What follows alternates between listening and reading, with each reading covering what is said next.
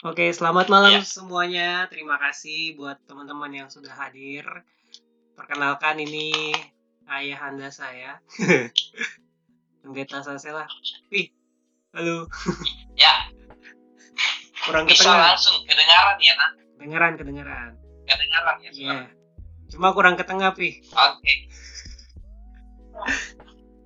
Ya, jadi ini gini ya. papa saya yang kebetulan pendeta. Silakan perkenalkan diri, Pi. Oke, shalom semua. Nama saya Pendeta Marje Sasela dan saat ini melayani di Gereja Pope Immanuel Kota Bontang, Kalimantan Timur. Senang sekali dapat berjumpa dengan kalian semua. Oke, nah jadi sesuai sama tema kita hari ini teman-teman. uh, kalau yang masih nggak ngerti baca judulnya, jadi cara baca judulnya tuh anak pendeta masa gitu, atau yang kedua pendeta masa gitu. Nah, kenapa judulnya seperti itu? Karena sering kali nih dalam kehidupan pergerejaan khususnya kita berdua entah kita anak pendeta atau papi sebagai pendeta sering kali pasti mendengar cibiran-cibiran seperti itu. Ya nggak, Pi? Ya, itu biasa. Nah, Keren. Makanya hari ini secara khusus ke saya dan Papi pengen sama-sama nih berbagi perspektif sebagai anak pendeta dan sebagai pendetanya sendiri tuh gimana rasanya hidup dalam lingkungan gereja yang kadang tidak bisa dipungkiri pasti ada tuntutan-tuntutan sosial dari jemaat agar kita terlihat dalam tanda kutip sempurna. Gitu. Ya, Nah mungkin bisa Ya, dimulai dari Papi dulu kali ya karena kalau aku mungkin banyak lah yang udah kenal anak pendeta tapi perspektif pendeta sendiri nih gimana rasanya jadi pendeta? Terus gimana rasanya ketika mendengar cibiran-cibiran kayak kok bapak pendeta tapi kayak gitu ya? Kok keluarganya seperti itu? Nah coba nih Papi share pengalamannya gimana rasanya jadi gembala jadi hamba Tuhan ketika mendengar cibiran-cibiran tersebut. Ya. Um, mungkin Papi mulai dari dari teman Papi ya, pendeta juga. Satu waktu eh, majelisnya mengeluh sama Pak Pendeta dengan bahasa yang sama. Kok anak pendeta kayak begitu? Terus Pak, teman Papi ini pendeta juga. Dia balas, ya anak pendeta jadi seperti itu karena belajar sama anak majelis katanya gitu. Terus terus Ya, jadi sebenarnya kenapa sampai seperti itu? Karena orang selalu melihat pertama pendeta. Pendeta itu orang selalu menaruh harapan, menaruh harapan banyak bahwa pendeta harus bisa menampilkan profil yang yang baik, kata-kata yang bagus, kata-kata yang sopan, dan seterusnya. Nah, bukan saja pendeta, tapi anak pendeta juga diikutkan karena namanya juga anak pendeta ya. Walaupun dia bukan pendeta, tapi dia anak pendeta. Biasanya majelis juga menuntut hal yang sama supaya kalau anak pendeta itu harus baik. Ya, padahal masih kecil Yos kalau papi khotbah suka lari naik mimbar. Ya, untunglah majelisnya sudah mengerti oh biarkan aja lah. Gitu. Jadi seperti itu. Memang memang tuntutan dan papi menyadari bahwa menjadi anak pendeta itu tidak gampang. Menjadi pendeta aja sudah sulit, apalagi menjadi anak pendeta. Ada banyak hal yang memang sering kali dituntut kepada anak-anak pendeta untuk bisa bersikap lebih daripada yang anak-anak yang lain, lebih baik dari anak-anak yang lain. Seperti itu, Yos. Nah, kalau dari Papi sendiri, gimana rasanya ketika mendapat tuntutan seperti itu? Adakah beban mental, beban moral yang Papi rasakan? Kadang tuh mungkin melampaui batas, tapi Papi berusaha kuat atau gimana? Coba bisa di-share gitu. Ya, Oh iya, unek-uneknya lah. gitu. gini. Ah, gini. Sebenarnya hidup sebagai seorang pendeta itu tidak ada beban sih sebetulnya. Untuk memang kita dituntut harus seperti itu, menjalani kehidupan sesuai dengan yang kita khotbahkan. Dan kita ingin juga sebagai seorang pendeta memang ingin sekali untuk menjalani hidup seperti itu. Tapi terkadang kita tersandung tersandung dengan batu-batu kecil yang membuat kita akhirnya bisa dalam tanda petik orang menilai kita negatif. Misalnya dari sikap kita, dari kata-kata kita, itu kadang-kadang bisa orang menilai negatif. Misalnya kalau pendeta tidak boleh marah. kalau pendeta marah, ya dianggap pendeta itu kurang rohani lah, kira-kira hmm. seperti itu. Mereka lupa bahwa Tuhan Yesus juga pernah marah. terus terus. Iya, secara manusia kita sering kali mengalami masalah yang seperti itu. Kita diperhadapkan dengan situasi yang harusnya kita marah, tapi kita tidak boleh marah. Hmm. Nah, ketika kita tidak bisa memikul beban itu, beban psikologis itu terlalu berat, lalu kemudian ketelepasan kita marah, maka kita sebagai pendeta akan dicap sebagai pendeta yang tidak menjadi teladan, tidak menjadi contoh bagi orang lain. Nah, bagaimana sekarang sikap kita sebagai seorang pendeta? Memang itu konsekuensi, jadi kita tidak boleh marah. Kalau kalau orang lain menilai kita seperti itu, kita memang tidak boleh marah kepada mereka yang menilai. Kita justru harus menjadikan itu sebagai cambuk, sebagai teguran untuk membuat kita menjadi lebih baik. Ya ada ungkapan kan yang mengatakan bahwa kalau orang melempari kita dengan batu, kita kumpul saja batu-batu itu untuk disusun menjadi fondasi rumah yang baik. Hmm. Supaya satu waktu akan ada bangunan yang bagus, bangunan yang kokoh yang berdiri. Bukan sebaliknya kita mengambil batu itu untuk melempari mereka. Jadi setiap kritikan, masukan itu sebagai hamba Tuhan kita kan manusia tidak sempurna kita harus menerima juga kalau orang memberikan kritikan kepada kita atau masukan-masukan.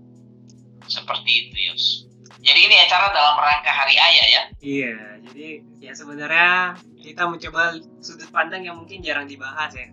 Pendeta dan anak pendeta karena mungkin dianggap tabu, dianggap ya Imam Lewi sudah hidupnya uh, sama Tuhan aja, gak usah dilihat yang lain sisi lainnya. Tapi kali ini kita mau coba lihat sisi lainnya dari kehidupan hamba Tuhan. Oke, itu aja Pi atau ada lagi yang mau Papi bagikan tentang kehidupan hamba Tuhan gimana dan lain sebagainya? Ya, jadi sebagai hamba Tuhan memang begini, kita tidak boleh menampilkan apa dalam tanda petik bahasa kasarnya begini, kita munafik di depan jemaat. Misalnya depan jemaat kita baik-baik, tapi di belakang di belakangnya sebenarnya nggak nggak seperti itu. Nah kita harus sebagai manusia kita menampilkan apa adanya itulah hidup kita. Tetapi ya mau tidak mau kita dituntut lebih. Itu merupakan konsekuensi bagi seorang hamba Tuhan. Hmm. Waktu kita mengambil keputusan untuk mengiring Tuhan, panggilan itu adalah panggilan yang sangat mulia yang Tuhan percayakan kepada kita. Dan untuk mengiring Tuhan, kita tidak bisa menganggap bahwa oh kalau mengiring Tuhan tuh yang enak-enak aja yang kita rasakan. Tidak seperti itu namanya juga orang menuntut kita lebih. Maka mau tidak mau kita harus juga memberikan yang lebih. Nah, waktu kita memberikan yang lebih, kita tidak bisa uh, menyam, menyampaikan sesuatu yang lebih itu dengan dengan ada unsur kemunafikan. Jadi yang penting kita menyenangkan hati orang saja dan bukan menyenangkan hati Tuhan. Nah, itu akan mengalami kesalahan besar dalam kehidupan kita dalam mengiring Tuhan. Jadi pada prinsipnya kita harus memberikan yang lebih itu. Kita kasih contoh saja, misalnya dunia usaha. Selalu orang mau memberikan yang lebih kepada konsumen. Supaya konsumen itu merasa senang karena dia merasa lebih, servisnya lebih, barangnya berkualitas, dan seterusnya. Jadi konsumen itu selalu pengen yang lebih.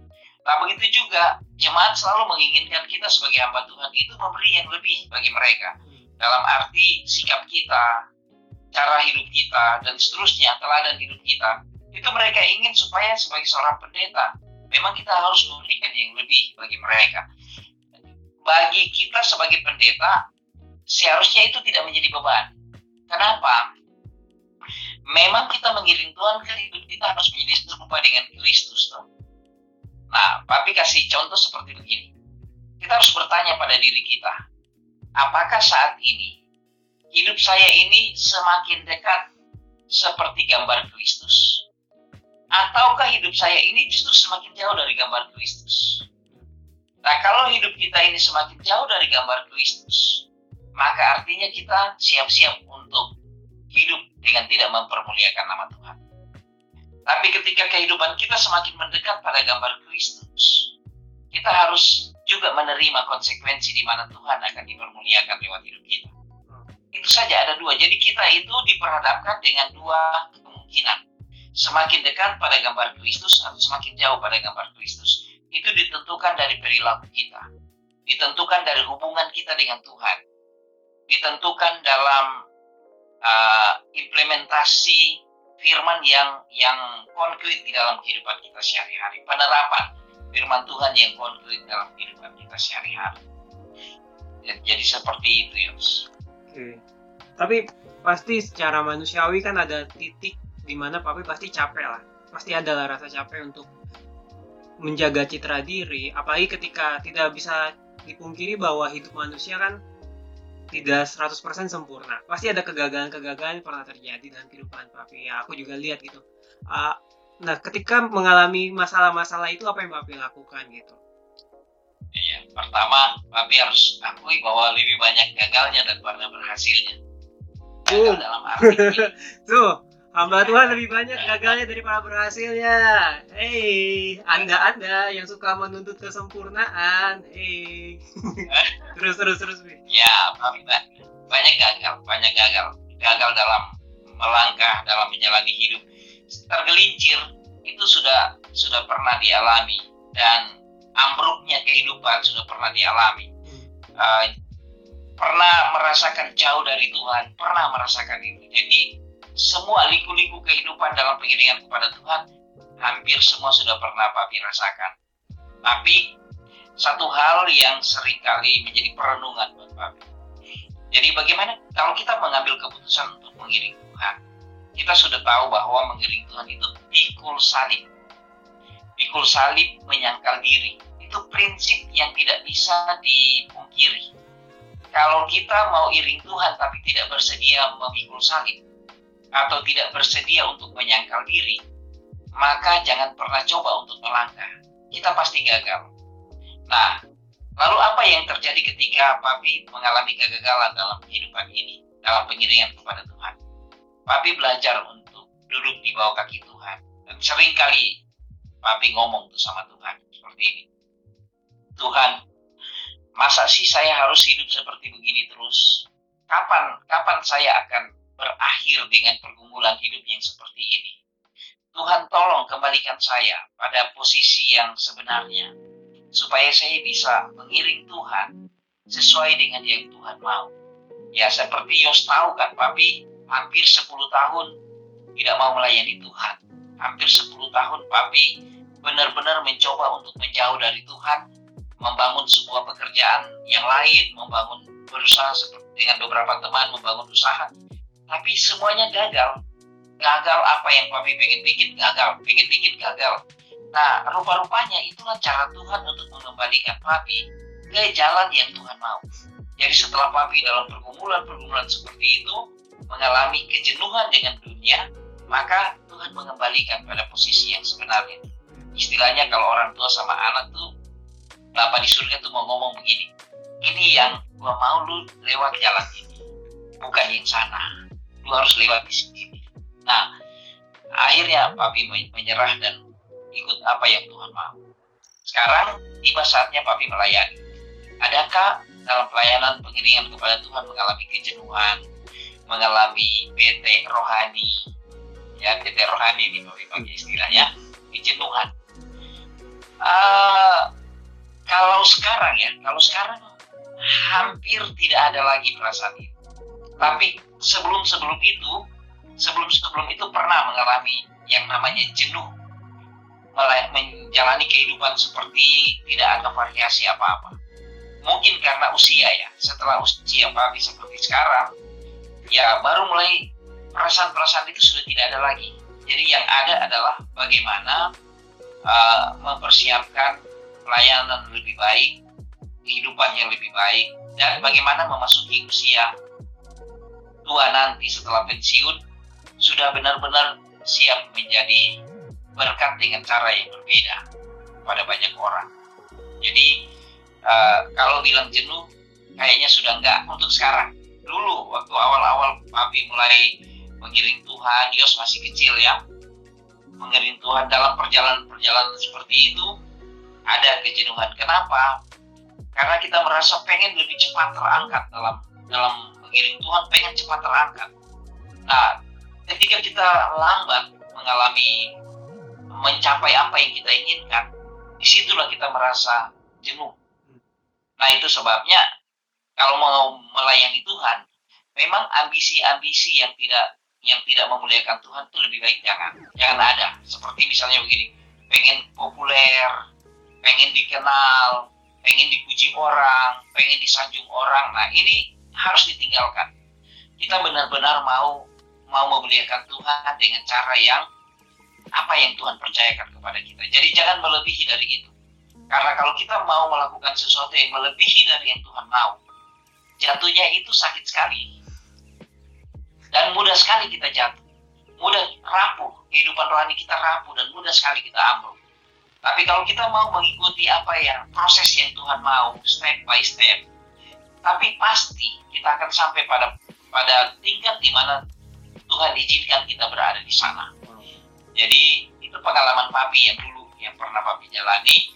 Dan sekarang puji Tuhan hal itu tidak ada lagi. Tapi lebih lebih menikmati pelayanan justru sekarang. Puji Tuhan. Bukan karena tempatnya di sini yang enak bukan.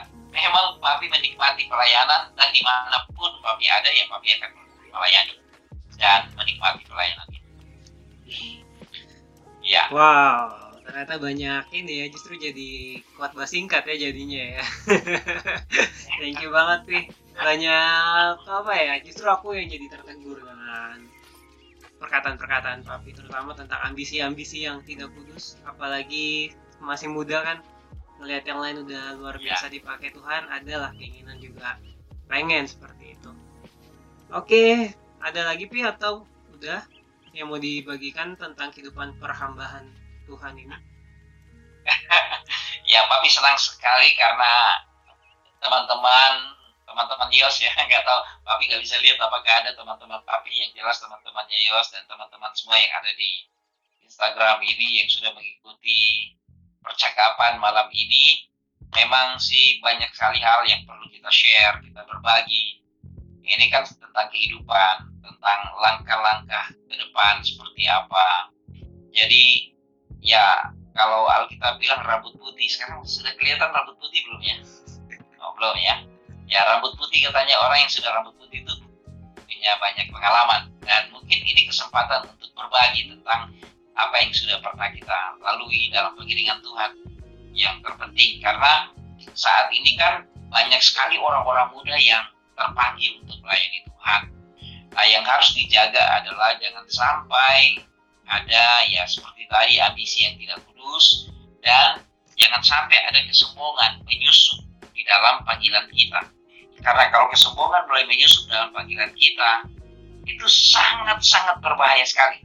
Dan orang-orang seperti itu sebenarnya rapuh dalam pengiringan kepada Tuhan. Mudah sekali goyah dalam hidup pengiringan kepada Tuhan.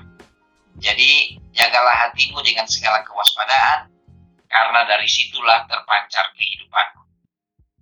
Oke. Okay. Itu nasihat firman Tuhan yang bisa Papi bagikan. Jaga hati, jaga pikiran, jaga perasaan, supaya kita fokus hanya untuk hormat dan kemuliaan nama Tuhan saja. Apa yang kita buat semata-mata supaya Tuhan dipermuliakan. Amin. Mungkin ada teman-teman yang mau bertanya. Oke. Nanti mungkin sekalian ya, kan ya. tadi baru perspektifnya Papi. Nah, kan karena ini spesial hari ayah, jadi ada dua arah nih. Nggak cuma Papi, tapi aku juga sebagai anak pendeta mungkin ada teman-teman yang anak pendeta atau yang penasaran rasanya jadi anak pendeta seperti apa. nah, uh, kalau saya pribadi ya benar tadi yang Papi udah share bahwa anak pendeta secara tidak langsung dia auto jadi pendeta juga mau nggak mau. Yang pendeta siapa tapi yang diminta tanggung jawab siapa gitu. Jadi kayak sejak kecil aku kadang bingung gitu. Kenapa aku harus hidup dengan banyak aturan? Kenapa aku harus dididik keras gitu? Kenapa harus baca Alkitab setiap hari?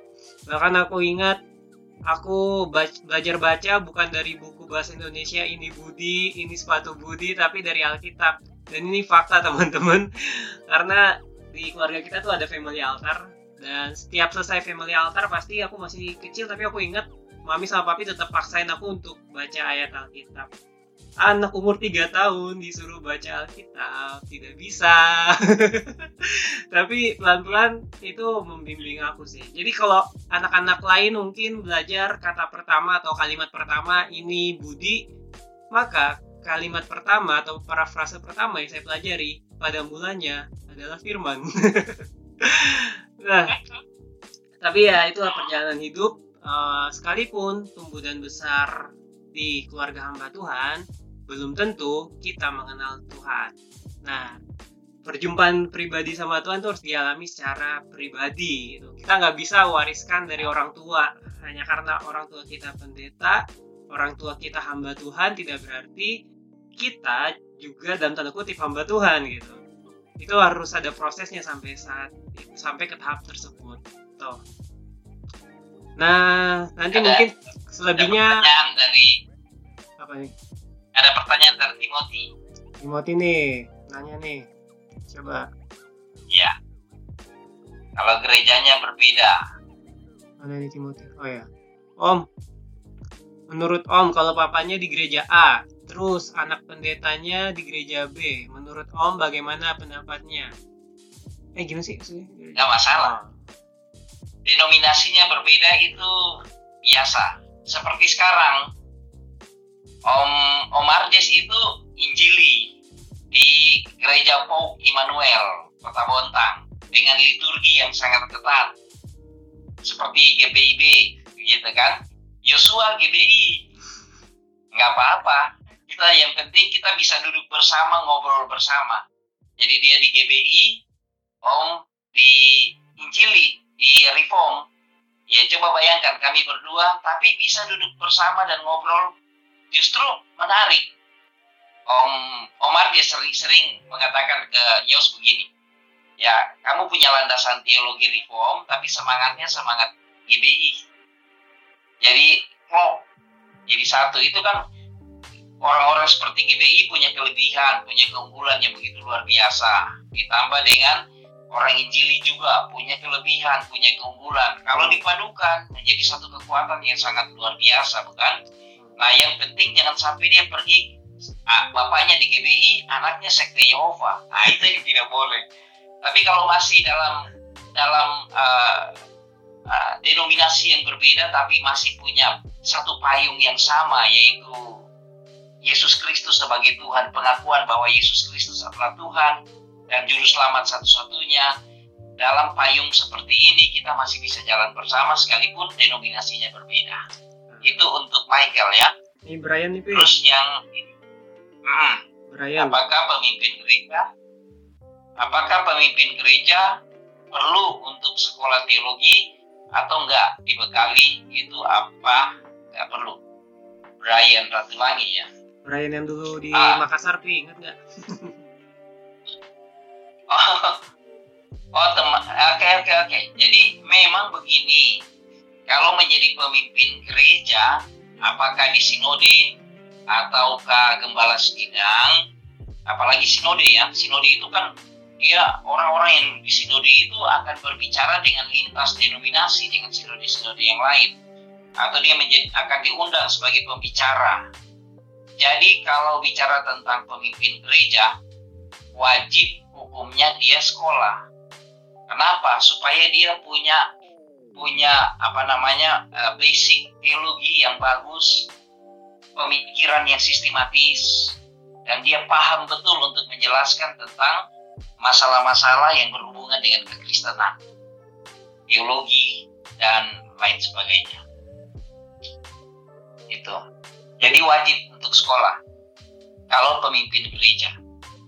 Ini ada pertanyaan lagi nih, Pi bagaimana melihat bahwa panggilan menjadi klerikus itu benar-benar murni? Mungkin bisa sharing pengalamannya dari Kojus atau Om Sasela. Terima kasih. uh, papi dulu Pak Yos? Uh, papi dulu aja lah. Kan ini hari ayah. Spesial hari ayah. Gimana, Pi? Uh, saya terpanggil untuk melayani Tuhan itu pada usia 22 tahun. Itu sebabnya pada waktu Yos juga dalam perjalanannya ya Papi percaya umur 22 tahun menjadi waktu yang yang istimewa untuk kembali kepada Tuhan. Jadi umur 22 tahun uh, percaya Yesus dan masuk sekolah Alkitab lalu dibentuk di sana sampai akhirnya selesai dan menjadi hamba Tuhan itu di Papua di Jayapura. Kemudian uh, melanjutkan untuk tingkat sarjananya di Jakarta lalu dibentuk di situ Nah, bagaimana kita bisa tahu bahwa kita tuh murni mau melayani Tuhan? Hmm. Orang yang murni terpanggil, bukan dia memanggilkan dirinya ya, dia terpanggil. Tuhan memanggil dia. Itu yang pertama, dia punya hati yang betul-betul hanya untuk memuliakan Tuhan saja. Karena sekarang ini kita tidak bisa bedakan antara orang yang benar-benar terpanggil untuk melayani Tuhan dengan orang-orang yang mencari peluang untuk terkenal di dalam melalui gereja, melalui pelayanan. Ada juga seperti itu. Nah, nanti kita akan lihat buahnya. Kita akan lihat akhir dari pelayanan. Itu akan nampak. Jadi orang-orang yang benar-benar murni, motivasinya murni, panggilannya murni, pelayanannya murni. Jadi tidak ada unsur-unsur lain yang sifatnya untuk kepentingan manusiawi yang kita pakai untuk untuk menyembunyikan diri di, balik pelayanan. Jadi hal-hal yang sifatnya misalnya hal materi kita bukan tidak tidak membutuhkan uang. Uang kita perlu, tetapi tidak boleh kita menjadikan uang sebagai motivasi di dalam pelayanan. Apalagi jabatan. Ada banyak orang memperebutkan jabatan di dalam gereja sampai akhirnya gereja bisa pecah gara-gara pemimpin berebutan kekuasaan. Nah, mental-mental pelayanan ini harus dibentuk sejak dini. Kita harus tahu betul Tuhan memanggil kita itu dan karunia seperti apa yang Tuhan berikan kepada kita sehingga kita betul-betul melayani Dia penuh penyerahan diri. Orang yang motivasinya murni, dia tidak akan memikirkan soal biaya hidup, uang dan sebagainya. Materi tidak akan dia pikirkan itu. Dia percaya bahwa Tuhan yang memanggil, maka Tuhan juga yang akan mencukupkan hidupnya. Tuhan yang akan memelihara dia, Tuhan akan memelihara keluarganya, tidak ada kekhawatiran itu.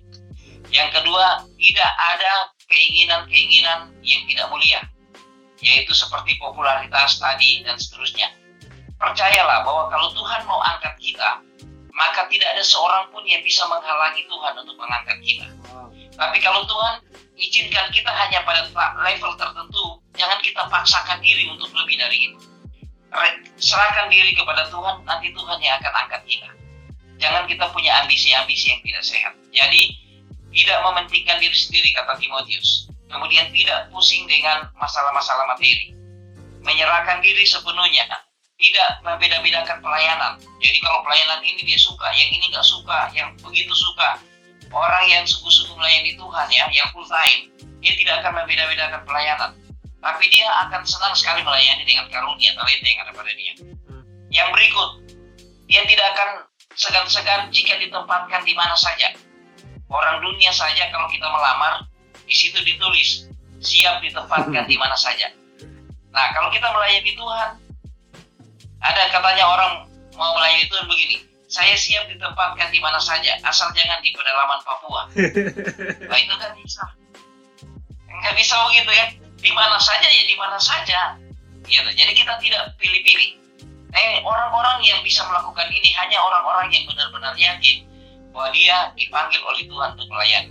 Coba kalian bisa bayangkan seorang misionari dari Kanada yang sudah jauh lebih maju, jauh lebih sejahtera, mereka rela tinggalkan Kanada, mereka rela tinggalkan Inggris, Amerika, datang ke pedalaman-pedalaman Papua, datang ke pedalaman-pedalaman Kalimantan, hanya untuk melayani Tuhan.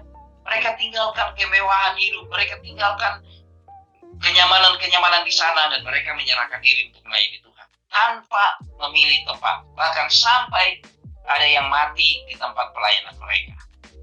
Jadi itu sedikit tentang uh, kemurnian di dalam panggilan pelayanan pekerjaan Tuhan. Oke. Nah, ini ada pertanyaan lagi sebenarnya nih, Pi. Tapi dari question box. Nah, nih. Ini kayaknya buat aku sih kayaknya. Papa kan pendeta. Terus kalau ada yang jahatin si Papa, kepikiran nggak untuk mundur dari pelayanan? Why? Thank you. Ya, yang nanya kata Antin.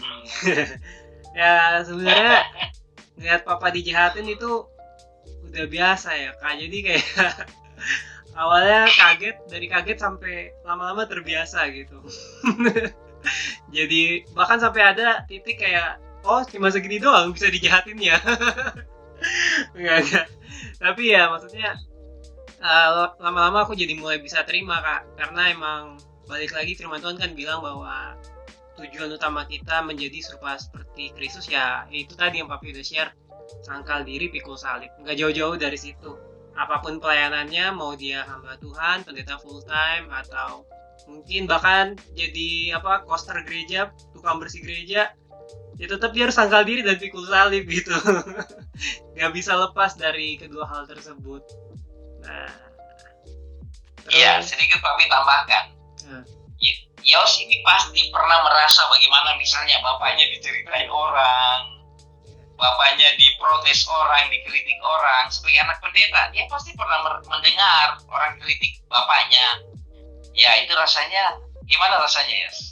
Ya sedih sih awalnya, apalagi yang kalau berantemnya di dalam gereja ini pernah terjadi beneran kakak-kakak. Jadi beneran berantemnya di gereja itu aku sampai shock masih kecil, tapi ya setelah dewasa mulai paham ya. Ya itulah kehidupan pergerejaan. Dan ada ada satu lagu yang menarik judulnya Sam Blood itu yang nyanyi King's Kaleidoscope band dari Kanada eh Kanada atau Amerika. Oh, nggak tahu lupa.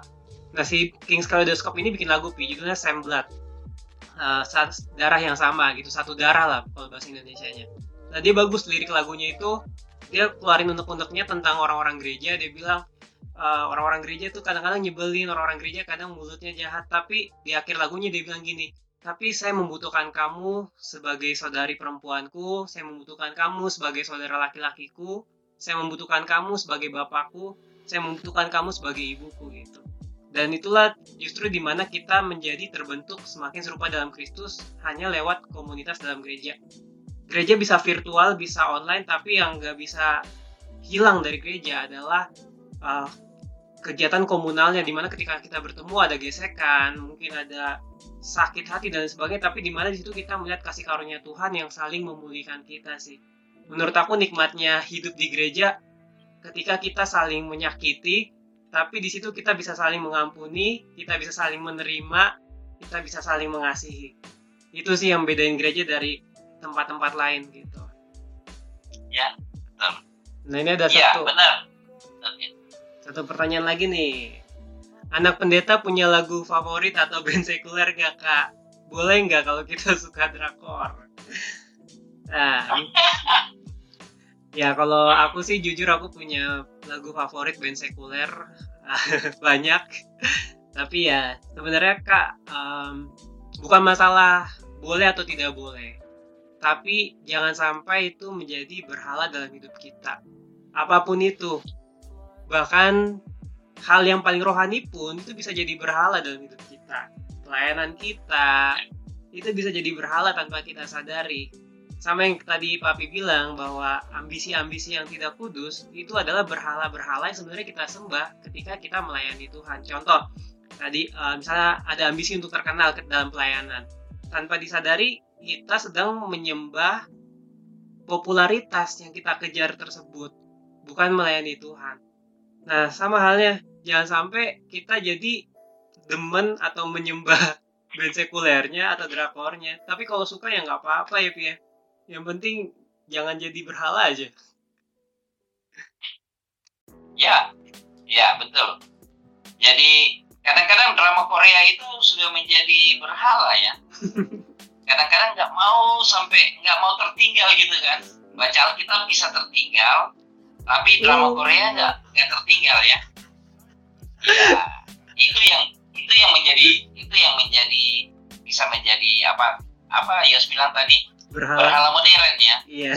Ya berhala modern.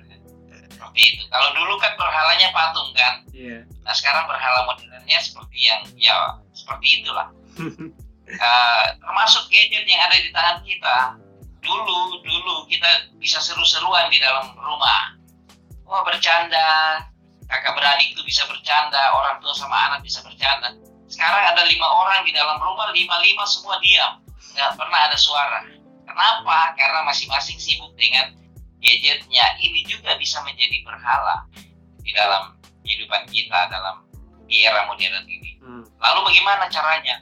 Ya kita harus bisa mengatur. Tuhan memang tidak melarang kita sampai harus ketat seperti orang saduki, orang-orang farisi. Tuhan tidak memaksa kita harus seperti itu, tapi Tuhan mau kita tuh bijaksana di dalam mengatur waktu. Sehingga waktu untuk Tuhan, waktu untuk keluarga, waktu untuk bekerja, waktu untuk bermain dan sebagainya itu harus diatur.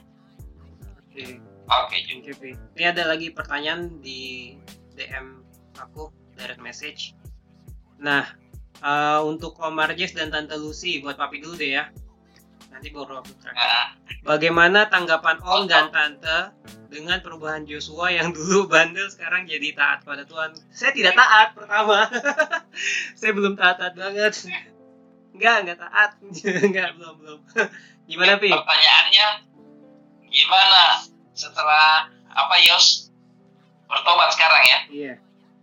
Ya, pertama sih waktu Yos lagi nakal-nakalnya, Papi tuh bilang sama Mami, ah, kayaknya Yos masih biasa-biasa aja ini. belum, belum, belum seperti Papi dulu seumur dia. Makanya Papi tuh punya harapan kalau Papi saja yang lebih dari Yos. Kalau Papi lihat ya, Tuhan bisa robah gitu jadi papi selalu punya harapan dan papi bilang sama mami, Mi, papi yakin umur 22 tahun Yos pasti berubah. Kenapa? Kenapa papi ambil waktu itu? Karena waktu papi berubah juga usia seperti itu. 22 tahun bertobat, berjumpa Kristus itu umur 22 tahun. Lahir dari keluarga Kristen yang cukup taat, tapi perjumpaan dengan Tuhan Yesus itu baru dialami pada usia 22 tahun. Nah, perubahan itu langsung drastis Papi alami. Jadi Papi yakin bahwa Yos pasti berubah umur 22 tahun. Eh ternyata baru mau masuk 22 tahun, dia sudah berubah. Uh, dua, nah sekarang pertanyaannya, gimana? 21 ya, kan? sih, Pi. 21 aku berubahnya. Bertobatnya 20, 21. Uh, umur, ya. menjelang umur 21 lah. Menjelang umur 21. Jelang ya, ya sekitar itulah. Sini. Hmm. Nah ditanya, bagaimana perasaan aku senangnya luar biasa nggak bisa digambarkan gimana ya namanya orang tua melihat anaknya berubah itu luar biasa. Senangnya luar biasa. Apalagi pada waktu Yos mengambil keputusan untuk sekolah Alkitab untuk melayani Tuhan. Ini ini mungkin Papi share juga untuk semua ya. Tadinya Papi berpikir bahwa ah anak Papi ini kan harus jadi pengusaha lah minimal. Atau jadi uh, pekerja yang berhasil.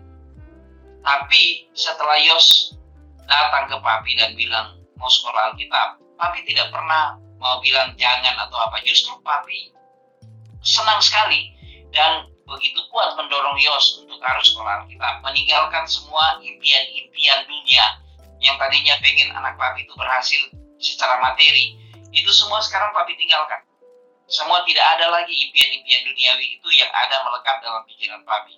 Justru papi sekarang lagi mendorong Yos supaya benar-benar full untuk melayani Tuhan, memberi hidup dan waktu kepada Tuhan.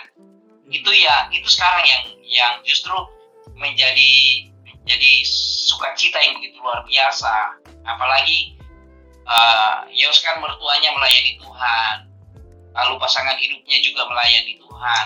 Wah, itu satu sukacita yang begitu luar biasa. Iya. Nah ini pertanyaan yang kedua, Pi. Pesan apa yang bisa Om dan Tante berikan kepada anak-anak pendeta yang sampai dewasa masih bandel dan jauh dari Tuhan? oh iya, banyak juga teman-teman Om Martis punya teman-teman pendeta ya kata-katanya bandel juga banyak, banyak. Dan kalau ditanya pesannya apa, ya pesannya berubah lah berubah kalau memang yakin dipanggil oleh Tuhan untuk melayani layanilah Tuhan dengan baik dan hidupi setiap karunia talenta yang Tuhan berikan. Itu benar-benar dihidupi di dalam kehidupan. Di dalam kehidupan anak-anak pendeta ya. Kenapa? Karena kita akan menjadi maksimal dalam pelayanan melalui karunia dan talenta yang Tuhan berikan. Nah kalau talenta karunia itu kita hidupkan dan kita terus manfaatkan untuk pekerjaan Tuhan kita akan dipakai dengan Tuhan dengan begitu luar biasa. Jadi yakin percaya bahwa setiap kita diberikan talenta oleh Tuhan. Nah, untuk anak-anak pendeta, pesannya Omar Yes, yuk balik ke Tuhan. Kembalilah. Mungkin kadang-kadang ada anak pendeta yang kecewa sama bapaknya. Salah satu orang yang yang yang pernah kecewa kepada orang tuanya dan kemudian menjadi ateis, ya Nietzsche. Nietzsche itu adalah orang yang gembong komunis, yang dia sebenarnya adalah anak pendeta, tapi dia kecewa dengan bapaknya dan mungkin kecewa juga dengan orang-orang Kristen yang lain. Sehingga kemudian dia mengambil keputusan untuk menjadi seorang ateis. Dan sekarang ini ada banyak anak anak-anak pendeta yang mungkin kemudian karena kecewa kepada orang tua atau kecewa kepada pelayanan orang tuanya atau kepada jemaat sesama orang Kristen yang dia rasa bahwa itu tidak tidak apa menghargai dan pelayanan orang tuanya dan sebagainya akhirnya dia memilih menjadi agnostik atau menjadi ateis dan seterusnya. Nah, uh, pesan saya adalah janganlah sampai jangan sampai melewati jalur kehidupan seperti itu karena sangat tidak menguntungkan. Sampai saat ini Omar Jess semakin melihat kasih karunia Tuhan itu begitu luar biasa. Nah, jangan pernah berpikir untuk meninggalkan kasih karunia Tuhan. Jangan pernah berpikir untuk menyia-nyiakan kasih karunia Tuhan. Tapi hidupi itu dengan baik, kembali seperti anak yang terhilang. Kembali kepada Tuhan dan ikut Tuhan. Maka lihatlah bahwa Tuhan akan mengangkat kehidupanmu dengan cara yang heran. Cara yang luar biasa. yeah, thank you, Vi. Itu ada Yosia. Nah, joki partai gitu bilang. Hah? Kenapa ya, kenapa? Sedikit, sedikit Jo. Apa? Jadi jangan menerjemahkan Tuhan mengangkat itu artinya kaya raya, berlimpah harta, bukan seperti itu. Ya boleh-boleh saja Tuhan mengangkat kita dengan cara seperti itu, tapi tidak harus kita berpikir seperti itu. Tapi Tuhan mengangkat dengan cara Tuhan yang kita tidak bisa pahami, tapi kita bisa merasa, kita bisa merasakan dalam hidup kita. Oke, okay. uh, pertanyaan terakhir sebagai penutup ya. ini uh, untuk saya pribadi. Apa rasanya jadi anak pendeta? Terus apa yang membuat saya jadi beralih pelayanan menjadi speaker sharing firman Tuhan dan lain-lain? Ya tadi sebenarnya di depan udah sempat dibahas tentang awal-awalnya jadi anak pendeta tuh ngerasanya seperti tanggung jawab yang saya tidak mau tanggung jawabkan gitu. Saya tidak mau bertanggung jawabkan karena memang bukan saya yang memilih untuk jadi anak pendeta. Sampai akhirnya di satu titik uh, sekitar tahun 2000 berapa ya? 2009 saya mulai menunjukkan lah taringnya gitu kayak ah saya tidak mau hidup dalam Taurat-Taurat ini gitu. Jadi rasanya kesel gitu. Uh, kenapa harus hidup sesuai firman Tuhan? Kenapa harus rajin baca Alkitab rajin pelayanan? Gak pelayanan capek-capek nggak dapat PK lagi. Karena gereja papi sendiri nggak. Bercanda. Ya tapi intinya bosan hidup religius gitu tanpa ada makna di dalamnya. Sampai akhirnya tadi Pak bilang benar terjadi kekecewaan melihat kehidupan gereja yang ternyata tidak semanis dan seindah yang saya bayangkan dari kecil. Terus saya mikir orang-orang Kristen itu pasti baik-baik semua orang-orang Kristen pasti hidupnya kudus-kudus semua. Cuma seiring berjalannya hidup ternyata itu semua. Hanyalah topeng. Sampai akhirnya saya juga menyadari bahwa dalam diri saya sendiri saya memakai topeng selama ini. Topeng keagamaan topeng kereligiusan. Kalau misalnya saya terlihat rohani ada rasa bangga gitu. Nah sampai akhirnya uh, puncaknya di semester 4 saya kuliah masuk umur 20 tahun uh, saya mulai memikirkan banyak hal memikirkan ulang iman saya memikirkan ulang kenapa terjadi banyak kejahatan justru terjadi di tempat uh, kudus gitu di gereja di rumah Tuhan yang harusnya rumah Tuhan kan isinya orang-orang yang kudus gitu ya. Tapi kenapa di situ malah terjadi hal-hal yang di luar nalar bahkan? Kenapa bisa orang seorang yang kudus bisa seperti ini gitu yang saya anggap dulunya kudus bisa seperti ini gitu, dan lain sebagainya. Tapi teman-teman seiring berjalannya hidup saya menyadari bahwa kita sebagai manusia kita punya natur berdosa. Itu adalah suatu hal yang tidak bisa kita pungkiri.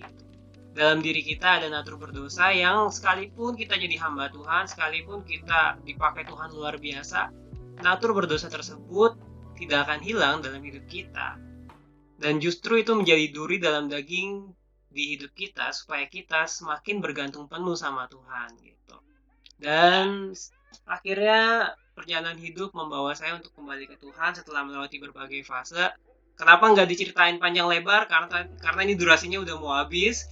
Uh, dan yang kedua nanti ada podcastnya sendiri khusus podcastnya sendiri khusus untuk bahas tentang kehidupan saya secara pribadi. Kalau ada papi kan awkward rasanya ya, kayak gimana gitu, mau kesaksian tapi depan papa sendiri. Buat yang teman-teman yang teman-teman yang penasaran nanti saya bikin sendiri podcastnya kesaksian saya pribadi. Nah untuk hari ini sekedar untuk pembukaan spesial Hari Ayah, hadiah saya adalah untuk papa hari ini. Selamat Hari Ayah, Pi. Tuhan Yesus berkati. Terima kasih. Ya dipakai Tuhan secara luar biasa. Terima kasih buat sharing-sharingnya. Nanti aku akan share ke teman-teman link videonya dan link podcastnya.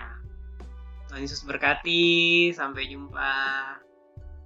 Terima kasih Tuhan Yesus memberkati Yos. Tuhan Yesus memberkati juga semua teman-teman yang sudah ikut ambil bagian di mengikuti siaran live saat ini ya doa dan harapan saya Tuhan Yesus memberkati kalian semua. Shalom.